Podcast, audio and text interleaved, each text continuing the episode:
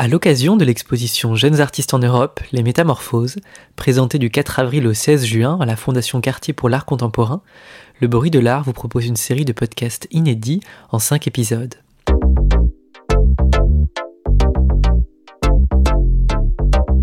Se métamorphoser, c'est changer de forme ou changer de route.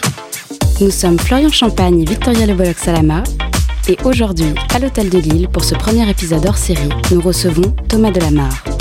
C'est le commissaire de l'exposition Jeunes artistes en Europe, Les Métamorphoses. À travers la peinture, la sculpture, la mode, le design ou le film, cette exposition, qui réunit 21 artistes de 16 pays, est consacrée à la diversité des voix et à la vitalité des échanges qui animent le vaste territoire artistique européen, de Paris à Tbilissi, en passant par Lisbonne ou encore Moscou. Dans cet épisode, Thomas Delamarre revient sur sa découverte des artistes présentés dans l'exposition, leur sélection, fruit de plus d'un an de voyage, et les étapes de cette recherche, en posant notamment la question de ce qu'est être européen aujourd'hui. Bonjour Thomas. Bonjour. Bonjour Thomas. En une phrase, comment est-ce que vous vous présenteriez à quelqu'un qui ne vous connaît pas? Eh bien, euh, je suis euh, conservateur à la Fondation Cartier et euh, j'ai eu un, parcours un peu sinueux puisque je, viens plutôt de l'univers du spectacle vivant et que j'ai euh, lentement dérivé vers, euh, vers l'art contemporain avec beaucoup de bonheur et que je m'y trouve très bien aujourd'hui. Justement, vous avez d'abord étudié en faculté de droit, puis à l'École nationale supérieure d'art et technique du théâtre. Vous avez notamment travaillé pour le Festival d'Avignon et puis au sein de la Fondation Cartier, vous avez conçu et coordonné un certain nombre d'événements liés au spectacle vivant. Votre sensibilité et votre intérêt artistique se concentrent donc sur l'art scénique, mais aussi sur l'art contemporain. Comment est-ce que votre sensibilité à l'art s'est développée? Euh, bah, je pense qu'elle elle a toujours été présente, même si j'évoluais plutôt dans le spectacle vivant depuis toujours. Euh, j'ai cette sensibilité aussi de par mon éducation, mais c'est vrai que euh, c'est vraiment en arrivant à la Fondation Cartier où je suis arrivé pour euh, m'occuper plutôt de spectacle vivant, puis qu'on m'a proposé progressivement de m'occuper d'expositions que que j'ai fait le pas en fait que j'ai vu des ponts entre des, des esthétiques d'artistes euh, du spectacle et d'autres euh, d'artistes plastiques. Pour moi, c'est vrai que quand je pense à des, à des courants, à des esthétiques ou à des thématiques, j'y intègre de manière un petit peu euh, sans, sans hiérarchie, aussi bien un chorégraphe qu'un plasticien, qu'un cinéaste. Pour moi, il y a, des il y a des courants qui, qui courent justement d'un médium à l'autre et d'un d'un contexte de création à l'autre, que ce soit la scène ou que ce soit la salle d'exposition ou l'atelier. Et j'aime bien avoir ces liens-là. Et puis après, je pense qu'aussi dans le, le lieu de l'exposition, c'est comme une scène un peu. Tout y est possible dans les limites évidemment de la sécurité et de la décence, mais que en tout cas on peut euh, on peut changer les modes d'accrochage, qu'on peut changer la temporalité aussi, qu'une exposition ça peut se dérouler dans le temps.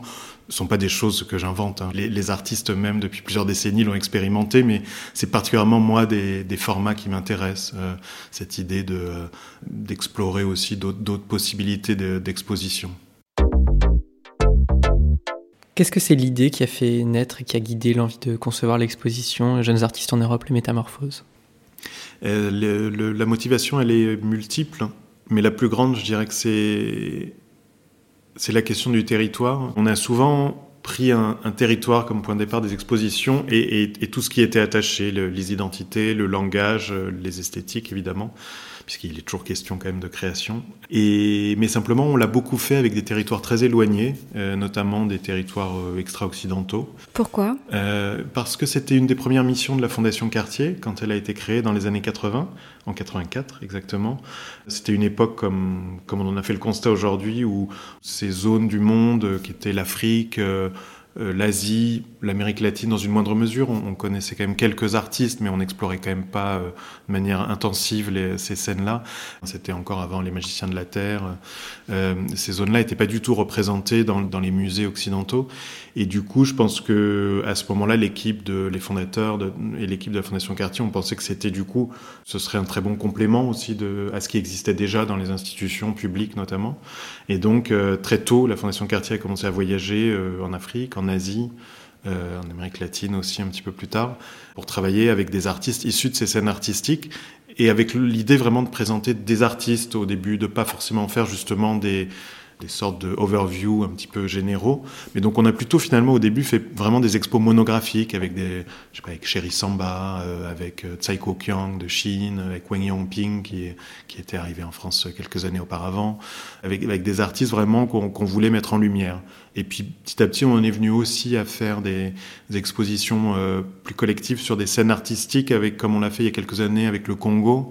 Parce que finalement, on s'est rendu compte, pourtant, après avoir présenté pas mal d'artistes euh, individuellement, on s'est dit, bah oui, mais ce qui manque aussi, finalement, pour cette, ces, ces, nouvelles un peu histoires de l'art qui, qui, sont en train d'être écrites, enfin, ces, ces, nouvelles géographies qui sont en train d'être conçues depuis une quinzaine d'années, c'est justement cette idée-là qu'il y a des scènes artistiques, il y a eu des scènes artistiques en dehors de l'Occident et qu'elles ont une histoire. C'est-à-dire qu'elles n'ont pas éclos il y a 15 ans. Euh, il y a une histoire de l'art moderne et contemporain euh, en Afrique. Euh, et donc, par exemple, l'idée de Beauté Congo, c'était ça, c'était explorer l'art au Congo. en RDC, depuis les années 20 du XXe siècle jusqu'à aujourd'hui, donc raconter une histoire en fait. Voilà, donc il y a les deux, il y a cette, envie de, raconter individuellement des artistes et puis des territoires. Du coup, on a beaucoup exploré ces territoires éloignés et, il y a, ça doit à peu près deux ans, je pense évidemment euh, baigné par l'atmosphère qui règne aujourd'hui en Europe, tous ces questionnements qu'il y a sur les, les, les valeurs, euh, le, nos identités communes ou non, les valeurs qu'on partage. On s'est dit, mais en fait, pourquoi est-ce qu'on fait pas ce qu'on fait ailleurs sur l'Europe, c'est-à-dire d'aller explorer les scènes artistiques, comme si finalement il n'y avait pas eu besoin de le faire. Ben, en fait, on s'est dit, bah si, en fait, peut-être que. Euh, et puis évidemment, tout de suite, on s'est penché sur la carte et on s'est dit, bah oui, en fait, on n'a aucune idée de ce qui se passe euh, dans tel pays, dans tel pays, dans tel pays. Enfin, y a, en fait, il y a encore beaucoup de pays d'Europe qu'on ne connaît pas euh, sur un plan personnel, mais aussi euh, dont on voit très peu d'artistes finalement. On avait aussi, on avait envie d'aller découvrir des, des, jeunes artistes, et plus spécifiquement là, euh, cette génération née dans les années 80 et 90, parce que du coup, on ça nous a semblé assez logique avec cette idée que c'est la première génération qui, est, qui a grandi, en tout cas, après la chute du mur de Berlin. Même pour des artistes nés au début des années 80, euh, on peut dire qu'ils sont devenus adolescents dans les années 90, c'est-à-dire dans un moment où il y avait eu un tournant décisif pour l'Europe et, et l'espace européen avait commencé à s'ouvrir et, et allait s'ouvrir de manière décisive au tournant des années 2000 avec les élargissements, donc où du coup la mobilité s'était probablement faite différemment. Enfin, c'était évidemment des questions qu'on se posait. Et donc voilà pourquoi on s'est intéressé à cette génération-là. Et de fait, c'est vrai qu'au final, euh, au moins la moitié des artistes de l'exposition euh, vit dans un pays qui n'est pas leur pays d'origine, ou ont fait leurs études, en tout cas dans des pays autres que leur pays d'origine. Donc il y a quand même un sens de la mobilité qui, à mon avis, euh, existait beaucoup moins euh, dans la génération précédente, ne serait-ce qu'il y a 15 ans. Les artistes exposés viennent tous d'un pays d'Europe continentale. Vous dépassez ainsi la géographie politique en présentant le travail du russe Evgeny Antoufiev ou du géorgien Nika Kutateladze. Est-ce qu'on peut dire que c'est une exposition qui propose indirectement une réflexion sur ce que ça serait d'être européen et la culture européenne avec euh, les choses politiques aujourd'hui qui sont complexes? Euh, Ce qui est sûr, en tout cas, c'est que ça pose la question de ce que c'est que l'Europe et, ce que c'est que le territoire européen, puisque c'est la question qu'on s'est posée, nous, dès le début. Du coup, de manière euh, si on parle géographie, voire géologie, on, élargit, euh, on va plus loin que l'Europe continentale, puisque le, disons quand même, on, va jusqu'aux îles, euh, britanniques, euh, puisqu'on a des artistes anglais. Mais en tout cas, une des premières constatations qu'on a fait quand on s'est dit qu'on voulait s'intéresser au continent européen, évidemment pas seulement aux frontières politiques de l'Union, c'est que les frontières étaient pas si claires que ça, et notamment, enfin même essentiellement, dans sa frontière orientale puisque la, la particularité de l'Europe, c'est euh, d'être pas un continent en soi, mais d'avoir une continuité territoriale avec l'Asie. Hein, c'est quand même globalement une décision euh, politique de, dire euh, que l'Europe est un continent alors que euh, elle, elle, est en pleine continuité territoriale avec l'Asie. Au gré de l'histoire, la frontière orientale a changé très régulièrement au gré des alliances, au gré des rapprochements culturels aussi. La culture a souvent été un moteur de définition du territoire. Et donc, par exemple, la Russie, euh, le Caucase, bon, euh, sont des territoires, euh, encore aujourd'hui, là, quand je présente l'exposition, on me dit, mais, la Géorgie, c'est pas en Europe, euh, euh, la Russie, pardon, mais euh, en ce moment, on peut pas dire que ce soit l'Europe, évidemment, et en même temps, de manière évidente aussi, la Russie a été liée à l'Europe, enfin, a fait partie ou a été lié à l'Europe. Je ne peux pas euh, choisir un, une formulation ou l'autre parce que j'ai pas envie de le faire parce que c'est c'est pas avec une exposition qu'on va répondre à, la, à, la, définition de l'Europe, mais en tout cas ça permet de poser cette question là. Euh, et puis le Caucase, on avait envie d'aller voir en fait euh, par nos voyages. Euh, où s'arrêtait l'Europe et donc et donc à un moment j'ai voyagé, bon j'étais en Ukraine, puis du coup on s'est dit bah tiens je vais aller, je vais aller dans le Caucase et je suis allé à Tbilissi. Et à Tbilissi je me, je me sentais quand même encore en Europe, c'est-à-dire que la question c'est est-ce que les, les gens à qui vous parlez soit se sentent européens ou regardent vers l'Europe? En Géorgie c'est le cas. Euh, dans les années 2000, il y a eu ce président euh, euh, Saakashvili qui a œuvré pour un rapprochement très fort avec avec l'Europe et l'Union européenne. ils ont vraiment ce, cette chose-là. Puis ensuite, je suis passé dans le pays d'à côté, donc c'est vraiment juste juste à côté, mais c'est l'Azerbaïdjan. J'étais à Bakou, où là vous êtes sur la rive de la mer Caspienne, et là vous sentez vraiment que que vous êtes ailleurs et, que, et surtout c'est vraiment c'est physique, c'est-à-dire vous êtes sur les bords de la mer Caspienne et donc naturellement vous regardez euh, vous regardez vers l'Orient en fait et donc euh, notamment vers l'Iran qui est sur une autre rive de la mer Caspienne et donc c'est un tout autre univers voilà. Du coup faire ces choix d'artistes c'est aussi poser exactement les questions que vous venez de me poser et de permettre aussi aux visiteurs de, réfléchir et de faire un tour d'Europe, un tour de ce que pourrait être l'Europe quoi. Du coup vous avez un petit peu défini les contours de cette exposition au gré de vos voyages. Vous vous êtes laissé surprendre par euh, complètement. On a, on, a décidé des destinations. Euh, c'était au gré de nos envies, de, nos, de nos curiosités personnelles, parce que finalement, il n'y avait pas d'idée préconçue. Bon, évidemment, euh, il y a Londres, Berlin. Euh, Barcelone, voilà, mais Athènes. donc il y a quelques endroits où on se dit bah oui, on va y aller. Et puis il y en a plein d'autres où, bon, choisir entre euh, sur un voyage aller en Moldavie ou en Roumanie ou, euh, ou en Estonie, bon, on, se fait beaucoup conseiller, on demandait des recommandations, mais voilà, on, avait aussi envie de se dire, bah, moi ça m'intéresse justement d'aller voir la Géorgie, quoi, parce que c'est, est-ce que c'est encore l'Europe, qu'est-ce qui s'y passe? La décision première, ça a été de voyager, d'aller rencontrer les gens, de pas travailler sur des, des réceptions de, de portfolio, mais vraiment d'aller voir les gens, parce que l'idée c'est d'explorer les scènes artistiques, donc de rencontrer pas seulement des artistes, mais aussi rencontrer euh, des d'autres commissaires d'exposition, des, directeurs ou des responsables de centres d'art, enfin de musées. Donc rencontrer un peu les scènes. Justement, c'est des voyages que vous avez menés avec votre équipe et Léane Sacramone, qui est la commissaire associée de l'exposition. C'est des voyages que vous avez menés pendant un an à peu près, c'est ça, à travers l'Europe? Comment est-ce que vous avez trouvé ces artistes en arrivant dans les pays? Comment est-ce que alors en fait, euh, le, processus était un peu, on se, répétait à chaque nouveau voyage, c'est-à-dire qu'on décidait de, destination, et à partir de là, on commençait euh, notamment, euh, qu'il y a une personne que je dois citer qui m'a beaucoup beaucoup assisté, qui s'appelle Sidney Gérard, qui était qui a été mon assistant sur toute cette conception, et on commençait ensemble à, scanner en fait en, quelque sorte la scène artistique en regardant toutes les, listes d'expos, euh, de, euh, centres d'art, project space, euh, musées d'art contemporain, en regardant les, artistes qui correspondaient un petit peu au cadre qu'on avait fixé pour l'exposition. Il n'y a pas un endroit où vous êtes allé où vous n'avez vraiment rien trouvé? Ah bah si, c'est-à-dire que c'était c'était très différent d'un pays à l'autre en fait. Des fois c'était enfin très facile, c'est toujours beaucoup de travail, mais enfin c'est quand même des fois c'était très évident de dire bah voilà il y a voilà la liste des centres d'art à Stockholm le, musée d'art contemporain a tel programme pour les jeunes artistes il y a tel prix pour les pour les jeunes artistes. Voilà il y a des endroits où c'est assez simple de trouver l'information et effectivement d'autres où euh, bah, pour tout vous dire, quand je suis arrivé à Tbilissi, j'avais pas, euh, on avait réussi à caler quelques rendez-vous, mais enfin, c'était pas, mon planning n'était pas très rempli. Et heureusement, on, avait repéré euh, deux, trois personnes dont on se disait, tiens, eh, ces personnes, il y avait notamment, notamment des femmes qui, qui font un travail remarquable de structuration de la scène artistique, mais qu'on n'avait pas réussi vraiment à contacter de loin. Et je, trouve j'ai réussi à les rencontrer le premier jour, et c'est grâce à ça que j'ai pu, elles m'ont emmené, voilà, je suis monté dans leur voiture, puis elles m'ont emmené voir les gens. Donc ouais, ça dépend vraiment des scènes parce qu'il y en a qui sont quand même euh, encore pas du tout structurées en fait. Donc vous n'avez pas commencé par la, par la scène française particulièrement pour vos recherches? Bah, En fait, la scène française, ça a été un travail du début jusqu'à la fin. C'est-à-dire comme bah, on vit ici, euh, d'abord euh, je suis allé voir beaucoup, beaucoup d'expos toute l'année dans toutes sortes de lieux. J'ai découvert d'ailleurs beaucoup de lieux dont j'entendais parler mais que j'étais pas forcément allé voir. Vous avez découvert des projets X-Space qui vous ont particulièrement excité ou intéressé pendant ces... Ouais, ouais, il y a, y a, des choses vraiment de toutes, des espaces de, de toute nature et c'est ça que j'aime bien en fait. C'est pour quelqu'un qui aime bien euh, que, ça excite de repenser à chaque fois le format de l'expo. C'est ça que j'aime du coup dans ces espaces, c'est qu'il y en a qui sont carrément dans des dans des contextes euh, totalement domestiques. Euh, c'est Loïc Legal qui a cet espace qui, qui, travaille au centre Pompidou, mais qui a ouvert son, son propre espace, qui est chez lui dans son appartement à Noisy-le-Sec, où je suis allé voir une exposition d'Ashraf Touloub, euh, voilà, qui est un artiste que j'aime beaucoup. Et en fait, je suis arrivé chez lui et c'était son appartement. Je m'y attendais pas du tout. Et en fait, c'est super. C'est parce que c'est l'attention est super concentrée. Et puis il y a euh, le doc où je trouve que euh, il y a des expos. J'y ai, vu parfois des expositions super dans ce lieu. Tonus aussi dans le 15e arrondissement que, j'aime beaucoup parce qu'il y a un esprit aussi.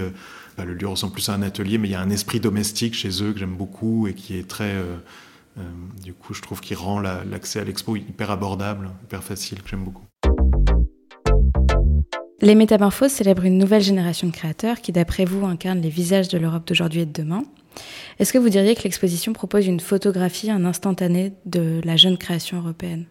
Alors je vais dire que ça propose notre instantané de la scène européenne, euh, ce fil des métamorphoses. Du coup, c'est l'instantané que nous on y a vu et qui nous a intéressés, mais quand même on peut quand même assumer de dire que c'est vraiment quelque chose qui, est très marquant, qui nous a marqué, et donc qui est quand même qui reflète quelque chose d'un moment euh, de manière assez évidente sur l'usage des matériaux, euh, aussi un usage très, ça va paraître un petit peu simple de dire ça comme ça, mais un usage très manuel des matériaux étonnamment finalement, parce qu'on parle tellement d'intelligence artificielle, de, de l'ère du numérique, euh, qu'en fait on est évidemment très surpris de découvrir tous ces travaux autour de la broderie, du recyclage de vêtements, euh, de l'assemblage de vêtements, de, euh, de céramique associée à de la fourrure, de, et en même temps qui exprime quand même quelque chose d'aujourd'hui. Donc c'était assez, c'était assez passionnant finalement de faire cette constatation.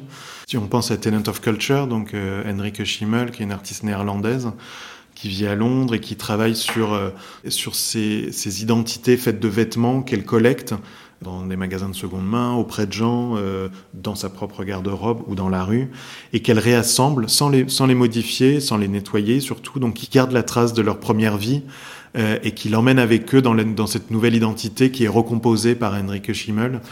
Il y a vraiment l'idée de euh, qu'est-ce qu'on fait aujourd'hui du surplus, qu'est-ce qu'on fait du, déchet, comment on le recycle et comment on peut donner une deuxième vie à quelque chose qui a déjà vécu et le, et le réinjecter dans la société.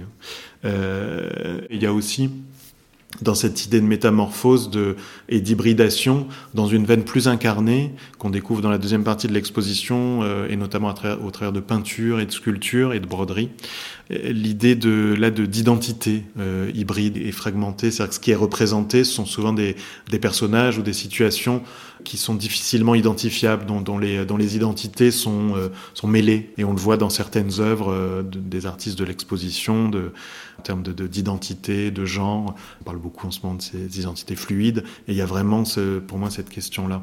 Vous parliez des thématiques, du coup, de remise en question des genres, de l'hybridation, du recyclage, etc. Mais est-ce que ça, c'est des problématiques qui sont proprement européennes? Non. Je ne sais pas si, en fait il faut chercher des thématiques proprement européennes.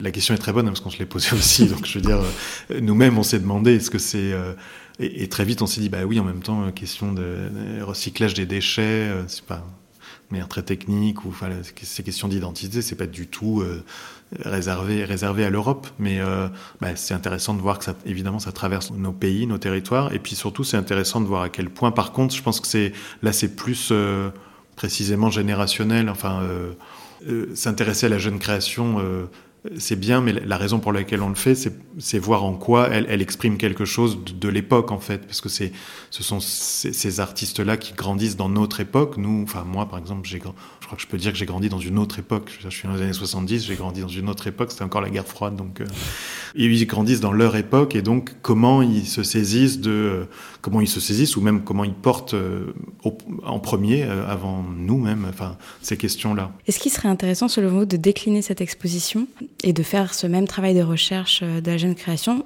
sur d'autres territoires? Oui, oui, oui, c'est quelque chose dont, dont on a commencé à parler parce que D'abord, on, on, a envie de décliner euh, ce travail-là, de continuer à le décliner sur l'Europe, en fait, parce que, euh, bah, en fait, évidemment, c'est une masse de découvertes euh, assez géniale et que bah, on, on, en rend compte comme on peut, mais on a une exposition et puis le programme des soirées nomades qui, fait vraiment, qui est vraiment une partie constituante de l'exposition. Et donc c'est le, tour d'Europe, il se fait à travers l'exposition et la programmation de spectacles avec des, musiciens et des artistes performeurs d'Espagne, de, Lituanie, d'Arménie, d'Irlande. Mais malgré tout, on a dû mettre de côté plein de choses qu'on avait rencontrées, des choses qui, peut-être se, prêtent moins à l'exposition. Il y a eu beaucoup euh, d'initiatives en Europe de, de, jeunes gens sur ce serait peut-être plus des choses de, je pourrais dire, de, de design, de, de design d'innovation, euh, design de service, qui, qui essaie de repenser un petit peu les manières de vivre ensemble ou les manières de vivre euh, ensemble sur un territoire, qui sont pas forcément des choses qui se prêtent à, une exposition, euh, en tout cas telles qu'on les conçoit nous, mais plus à des, soirées de discussion, de présentation, de débat. Donc on s'est déjà dit qu'on avait quand même envie de revenir euh, régulièrement sur le sujet sous la forme d'exposition ou de euh, soirées, événements. donc déjà on a envie de décliner en, Europe. Et puis, on s'est dit qu'on avait envie de continuer avec d'autres euh, d'autres territoires. Ouais. C'est assez émouvant, en fait, de voir ce que ça, à travers cette recherche, ce que ça raconte de notre monde d'aujourd'hui, à travers ce que, ce que les artistes euh, incorporent dans leurs œuvres comme idées et comme attitudes. Parmi les 21 artistes dont on peut découvrir le travail dans l'exposition, 11 d'entre eux ont imaginé des œuvres in situ, par exemple le peintre grec Alexandros Fasmoulakis, le sculpteur polonais Piotr Lakomi, ou bien encore la plasticienne française Marion Verboom, qui a elle réalisé une fresque pour l'exposition. Est-ce que vous pouvez nous parler un peu de cet aspect inédit de l'exposition? Euh, On a souhaité passer commande aux artistes, produire des œuvres nouvelles pour, pour l'exposition. Alors c'est une chose d'abord qu'on fait régulièrement, c'est un, de nos principes de, travail pour chaque exposition de passer des commandes. Et quand on le peut, euh, de, proposer aux artistes de réaliser des œuvres in situ, ou en tout cas, créer, si elles sont créées à l'extérieur, euh, pensées pour, euh, pour l'espace d'exposition. Et, donc là, c'était assez naturel, du coup, travaillant avec des jeunes artistes, de, aussi de les soutenir en, en, en produisant de nouvelles œuvres. Donc il y a peu près la moitié euh, des artistes qui créent des œuvres nouvelles pour l'exposition. Et, c'était encore plus intéressant là de leur proposer de réagir aux espaces de la Fondation Cartier, à l'architecture de notre fondation. Et donc c'est ce qu'on a fait effectivement avec euh, Alexandros Vasmoulakis, avec Marion Verboom, euh, avec Charlie Billingham, Casper Bosmans, Nika Koutateladze, qui se sont installés dans les espaces et qui ont, voilà, qui ont réagi vraiment là pour le coup à l'architecture se sont affrontés à l'architecture presque, mais de manière très pacifique. Est-ce que vous pensez euh, que le fait que des œuvres comme ça n'aient jamais été montrées, ou euh, c'est ça qui constituerait le fait pour une création, le fait qu'elle soit jeune Non, non, parce que je crois que c'est euh...